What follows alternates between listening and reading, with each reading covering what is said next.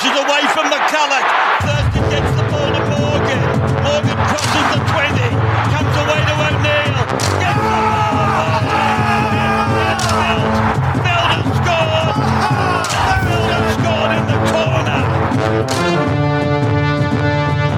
Welcome to Above the Horizontal, a podcast about rugby league. I'm your host, Bo Nicholson. Our show is hosted and produced by a bunch of ex writers for Real Sport back when they actually covered real sports.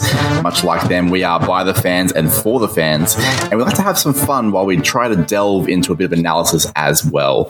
Before the season starts in 2023, we've assembled a crack team to run our eye over each squad and predict how their season will go for them. And joining me to talk about the Seagulls, who are going through a bit of change, particularly when it comes to their coaching ranks. I have two guests tonight. One of them is Daniel Friend. Friendy, how are you? I'm well, thanks, Bo. Yeah, Anthony Seibold back in the hot seat. Let's see how he goes. Yes, uh, some people very, very strong opinions about him. Uh, it would be good to get Kieran Gibson on here because he's one of the Seibold defenders, but he's not here tonight. Instead, we have Chris Waring. Chris, how are you feeling going into this episode about the Seagulls? Yeah, good mate. Um, don't mind Anthony Seibold only because he draws the ire of all the Broncos old boys. So, uh, yeah, just keen to talk about. Uh, the enemy of my enemy is my friend. Is that is that the saying? yeah, pretty much. Very good. As the other preseason episodes, we'll be talking about the Seagulls for about 15 or 20 minutes, going through their recruitment, their coach, their, their forward pack spine, backline, some of the key questions, and then making some predictions about the season. But let's start off with recruitment. They have not been super busy in the market, the Seagulls. They the, maybe the highest profile signing would be Kelma Tuilagi from the Tigers. He's not a bad back rower. Ben Condon, also a back rower from the Cowboys. Cooper Johns and Nathaniel Roache have all joined the club. While in the losses category, they've lost Kieran Foran, they've lost Dylan Walker, Martin Taupau has just signed for the Broncos, and Andrew Davey, uh, among a couple of other players there too. So, Friendy, do you rate the Seagulls recruitment this season? Not particularly, um, and it's because they spend so much money on the two Trbojevic boys and Daly Cherry Evans. So it's hard each year to actually make a splash in the marketplace when you're trying to, or you're already paying those guys a massive chunk, and then upgrade the guys, say like Olakau'atu and and guys like that might be looking for a bit more cash. You want to hang on to them, so they've actually lost a fair bit of depth. So no, I don't rate it. Nah, it's crap. it's awful. Well, it's not awful, but it's crap. Coming to Alanga, he's your biggest signing. I think you haven't really done a good job. I tend to agree. I, am actually pretty high on Ben Condon. I think he's pretty unlucky considering the, the back row options that the Cowboys have, the way that Nanai just came out of the ground. Luki's a great player. Like they've got some really good options there at the Cowboys. Uh, so he had to find somewhere else. But yeah, uh, honestly, not great for the Seagulls, which doesn't bode well for incoming coach Anthony Seibold, a very controversial figure in the game, as we've mentioned. He started off doing the apprenticeship, as a lot of assistant coaches do. And then he became the head coach of the Rabbitohs and immediately took them into the top four and won Dally M Coach of the Year. Everyone loved him. Went to the Broncos, super high profile situation where Bennett got the sack from the Broncos and they basically did a coaching swap. And it did not go well at the Broncos. As Chris mentioned, the old boys were very stirred up.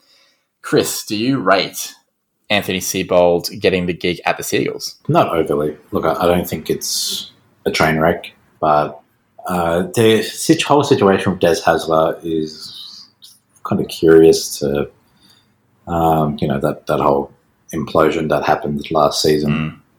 I, I, I, don't I don't believe Anthony Seibold is a, a god awful coach, but um, do I think he'll be ultimately be successful? I think it's kind of contingent on a few key players, but um, yeah, uh, I'm not sure how to feel about it, to be honest. I'm kind of 50 50. The king of PowerPoint presentations, Anthony Seibold. Mr. Harvard himself.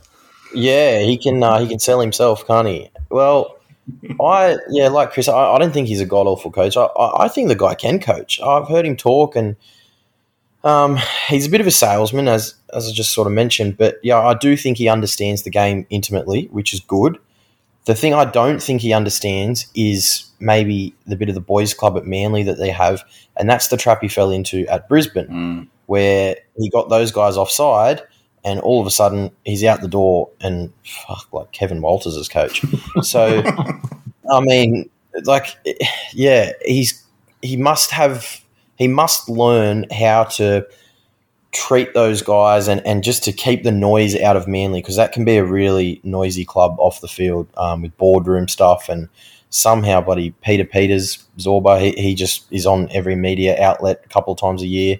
Um, and yeah, Scott Penn and stuff. I don't know. He's got to control all that sort of stuff, and then he's got to coach as well. So I reckon he's got a tough ask. And yeah, I, I, I don't really know if I rate it yet or not. I, I bit on the fence. It's unlike all three of us to be on the fence about this. I, I kind of agree with you guys. I think the guy can coach. I think he's a smart person. He's a smart rugby league person. So it's just a matter of can it convert to on-field success. I'm not entirely sure, but he's not the worst option. I don't think that's the case at all.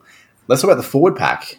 Friendy, do you rate the Seagulls forward options? The starting pack, I, I, I do, but I'm going to have to go not rate because those guys can't all play 80 minutes like Jake can. So mm-hmm. at some stage, the bench and, and the depth is going to be tested. And yeah, I, there's not that much there. So I guess we'll see throughout the year. But for now, I'll go not rate. Chris, even with Oshay Ole in there, Friendy doesn't rate them. Do you rate them, Chris? Yeah, West Tigers legend. Um, yeah, I'm not. Yeah, no, not really. Um, Olakau'atu's the really big one. Um, yeah. Paseka, I think, is quietly underrated. Sipley's not too bad. Obviously, Jake, very good player. Mm-hmm. Yeah, it's it's okay. Um, I, don't, I, don't, think it's massively impressive, but yeah, it's it, it's it's uh, a little bit like friend alluded to. It's kind of very starter heavy on talent. It'll be interesting to see if they get uh, one or two big injuries in there, as they are um, kind of used to at that club, how they'll go. So um, yeah, I'm not a massive fan of of the forward pack. Yeah, me either. Depth issue for sure for me. Um, what about the spine? Now we've mentioned that a lot of their money goes towards it, with particularly with DC and and Tommy Trbojevic, assuming that he plays fullback, which he probably will. Uh, they've got a new five eighth in Josh Schuster and a makeshift dummy half in Lachlan Croker. Chris, do you rate their, their spine? Uh, yes, because of Tom Trbojevic. Um, if he stays fit, and that's kind of it's kind of what Manly is at this point. It's a bit of a running joke about well, is Tom going to be fit or not? Is he going to do his hamstring again? But Daly Cherry Evans, well, I think he's overpaid. He's a good club player generally. Mm-hmm. Um, he is getting on a little bit. Yeah, the the Lachlan Croker situation I find weird. It's just kind of, I don't even know if they've to kind of upgrade the nine over the years, but and um, look, yeah, with Tom, Tom's you know, he's a legend. He's a great player. Daly Cherry-Evans, very good. Um, I'm worried I'm going to draw eye of friend here, but I, I, do not rate Josh Schuster. I don't. I don't predict he'll do well at six. So yeah, i am going to go 50-50 on their spine, but I'll say I'll rate it only because Tom Trbojevic on his day he's the best player in the game. So, friendy, right of reply about Schuster and the spine. Uh, no, I can see where Chris is coming from. Um, he certainly had a, a, down year last year. Schuster uh, was not fit enough whatsoever, and yeah, but he just he's got talent coming out the yin yang. Josh Schuster, he's there's no question about that. Like he is supremely talented, and you saw that in the under twenties when he just absolutely shredded everyone, and it wasn't just with brute strength or anything; it was with finesse and guile. Um, I, th- I think he's a good player.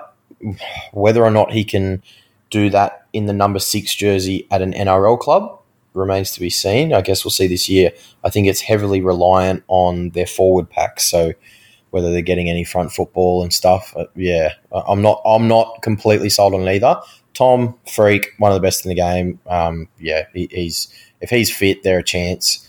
Uh, Daly Cherry Evans, good player. Uh, one of the only the few influential halves in the game. And Lachlan Croker, I've really warmed to Lachlan Croker. I reckon he's made a real fist of it. Reminds me a bit of when Peter Wallace went to dummy half. Mm-hmm. Um, I think he's really, really tough.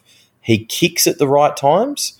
Um, he's lacking a bit of speed, but that's okay. Maybe there's a, a, 14 that they can get to bring on for a little bit of spark um, if they need that. But I think he's really solid. So yeah, I rate their spine. I'm just thinking about that 14 option. You could throw in a guy like Karl Lawton, although they're probably turning him into a bit of a back rower. And you could also look at potentially Kaeo Weekes, who has been training at fullback, apparently as a super live wire, also off contract at the end of this year. So he might be getting a bit of a look on the on the bench as well, or maybe someone like Ben Trbojevic. Uh, I do rate the spine, but again, it's it's completely contingent on on Trbojevic's fitness. Uh, I'm kind of like you as well, Friendy, in the sense that Croker has surprised me in a good way, uh, and I like Daly Cherry Evans. Schuster, I have my doubts. I, I certainly have my doubts there. Guys, back line. Let's talk about the back line. Ruben Garrick apparently is going to be moving into the centres, or at least is trying to. But they do have some decent options in the centres with guys like uh, Koula, who I thought like he's just lightning speed. Uh, and also, Brad Parker's a pretty good defensive centre, I, I find. Morgan Harper's played a fair bit there as well. Um, Jason Saab on the wing. They've got a couple of options there too. Friendy, do you rate their back line? Yeah, I, I like their back line. Um, there's someone else we're missing too, I, I think. To a, Pil- to a Pilato? That's it. Yeah, so he, he might squeeze in there somewhere too. They might go with him and Saab on the wings and Koula and Garrick in the centres, uh, possibly. Mhm. If I was Garrick, I'd want to be staying on the wing, to be honest. Just- If Tom's on, you just clean up with tries. He kicks all the goals. Defensively, you hardly have to make a read, whereas in the centres, it's the most important position. So Yeah. um, defensively. So, uh, yeah, if I was Garrick, I'd be staying on the wing. Um, but I guess that's up to him. Um, yeah, I'll, go with I rate their back line. I, I, I kind of like it. It's, it's exciting. Yeah, uh, it's pretty good. Yeah, I'm not sure what is in Garrick's head to think he's good enough to be a centre, especially considering the other options there. But um, alas, yeah, uh, look, uh, they're kind of a very tall back line, which I think is good. Jason Saab is solid winger, um, had a pretty good season last year. And yeah, um, pretty much echo senti- uh, sorry, friendly sentiments. That's twice. I've said that. Sandy. Isn't that what that's what Owen called me, isn't it? yeah, the big E. The big E's Yeah. anointed you Sandy, and it's stuck ever since.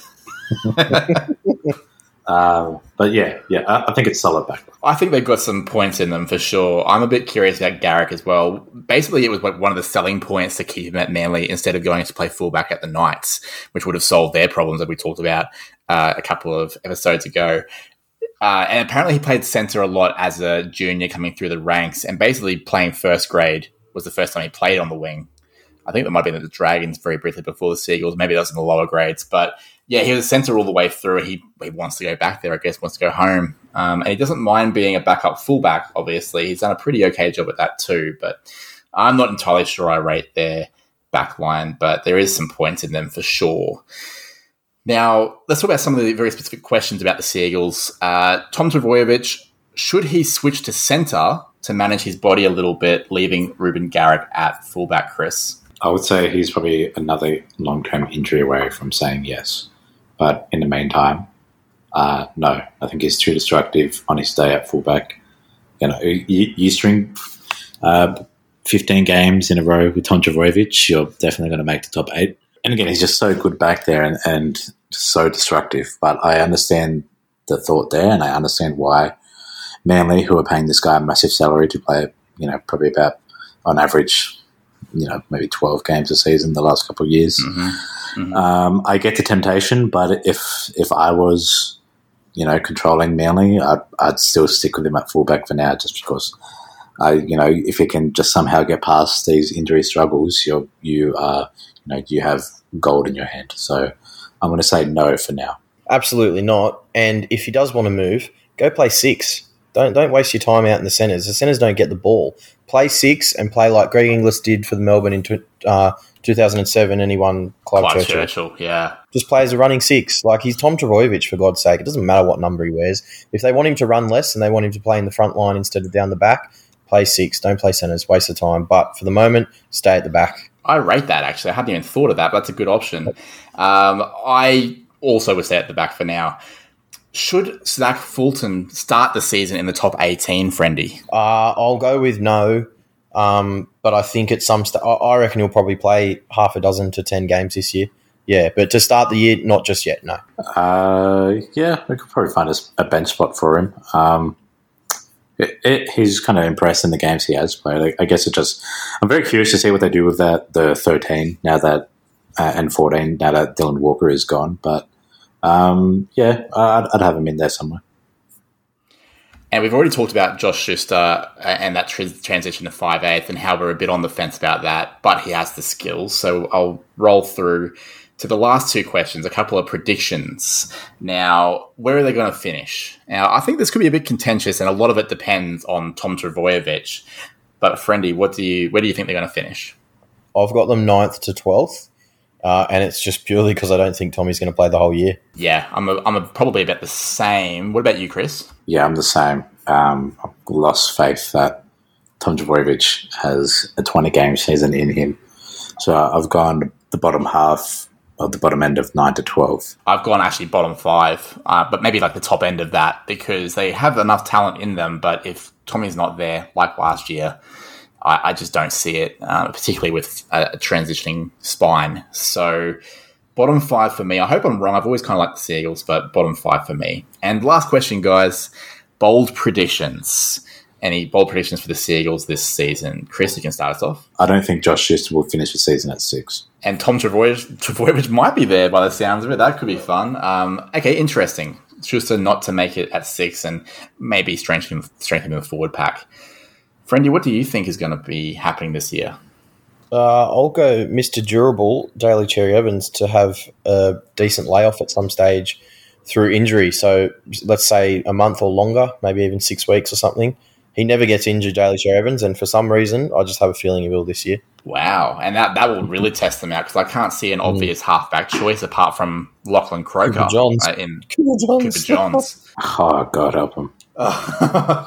um, yeah, well, wow. Hopefully, it doesn't happen for the Seagulls. That would actually really help my prediction of bottom five. And uh, and my ball prediction, guys, is regarding Zach Fulton. I think he's a bit of a gun. I think he will get a start pretty early on in the season, and I think he's going to play 15 games of NRL this year. That's, that feels pretty bold, um, but I, I, reckon he might. So, and I hope he does because he seems a bit of a, bit of a goer, especially squaring up against JWH last year. Uh, boys, thank you very, very much for your time. I know, Friendy, you've got a jet to a to a, a prior engagement, so uh, good luck there tonight, mate. Thank you. And Chris, thank you very much for joining us. No worries, mate. And thank you to everybody else for joining us. We hope you enjoyed the show. If you did, please subscribe, tune in, like, comment, rate, all the stuff you can do on your podcast app. And make sure you tune in on the next episode, which will be a preseason preview of the St. George Illawarra Dragons, who came 10th last year. Until then.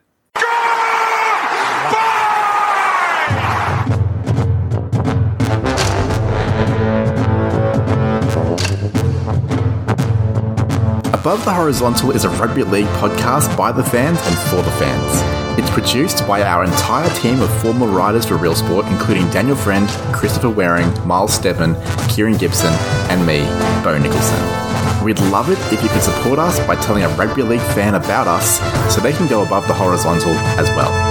Thanks for listening. See you next time. You know what's tricky sometimes? Picking who is going to win at the Oscars. You have to get yourself to a cinema to see all the movies, or at least have all the possible streaming services to make sure you don't miss a single one. You have to pay attention to all the precursor award shows to see who's winning so far. The Golden Globes, the BAFTAs, they're the pretty obvious ones. But don't forget the Critics' Choice Awards, or the SAGs, or the DGAs, or the PGAs, or the Eddies, or the Gothams, or the AFI Top 10, or the National Board of Review. Ugh. Exhausting, right? Or you can just join me for Academy Watch on the We Made This Podcast network. I'm the host, Bo Nicholson, and I've been reading the trends, keeping stats, and seeing as many movies as humanly possible, and I can tell you who the big players will be on the big night. Me and a different guest each week will also be dissecting one of the key movies each season, including giving out personal awards and diving into them thematically. Will Everything Everywhere All at Once remain the frontrunner and win Best Picture?